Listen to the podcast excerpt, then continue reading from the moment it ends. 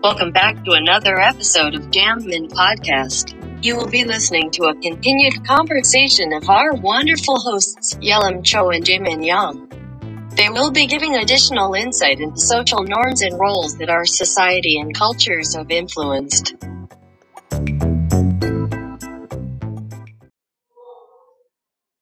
Wow, I learned so much from our last conversation about this crucial but underrated topic. I have learned that our society's stereotypes towards people of Asian descent has shaped how I think and feel about ourselves. Yes, I agree with you. I have gotten a better understanding of the inaccurate stereotypes and how it could be improved in the society. One thing I'm curious about is what caused our society to believe and support these mistaken stereotypes. I think it might have been because of beliefs and traditions from several cultures a long time ago. More specifically, it was probably because of social norms set by our community. In other words, things are expected and are commonly practiced by the society.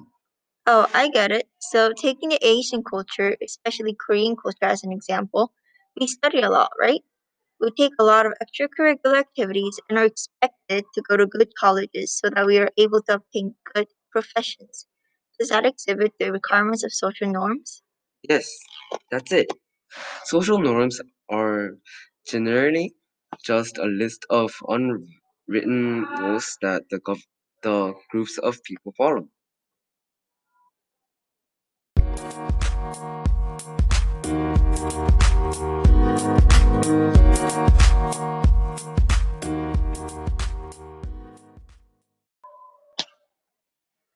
Speaking of great jobs, what do you want to be when you grow up? I want to be a doctor. Can I ask why? Well, it's mostly because doctors make a lot of money compared to other jobs. But doesn't becoming a doctor take a lot of hard work, persistence, and skill? Also, wouldn't it take more time since you need to get certain degrees in order to open your own hospitals or work as a doctor? Yes, but it makes a lot of money. That's the whole point. Then would you be happy studying to become a doctor? Mm, I'll probably be very stressed and not happy in the process, but it would lead lead to mounds of cash in the end.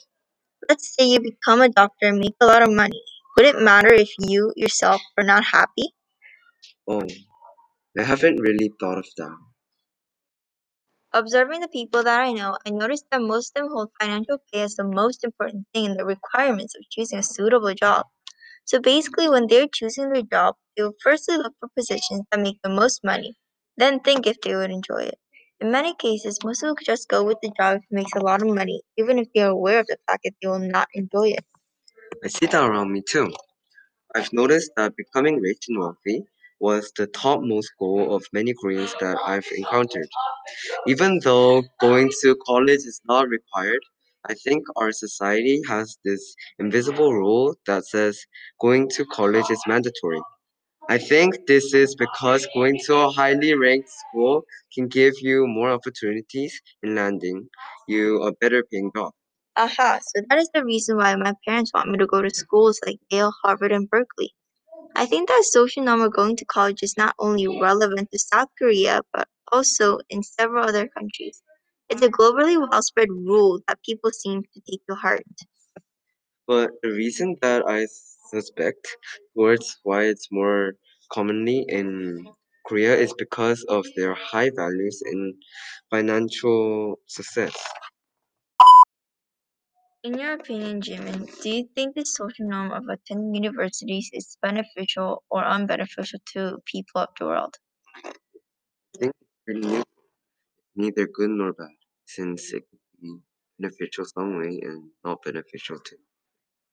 I guess it could be helpful since going to college means more knowledge that we have. It could also give us the financial support that we need and maybe provide, provide us with some extra luxuries. But if you think of it more deeply, very damaging. While it could provide you with more money, it also increases the size of stress you receive. Because you will be studying a lot of lot to go to good colleges.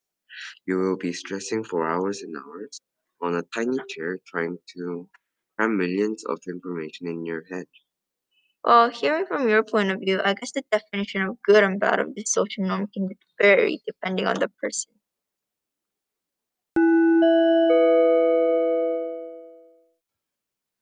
I still do not get why people created this dense social norm that makes us study more. Good question, Jimin.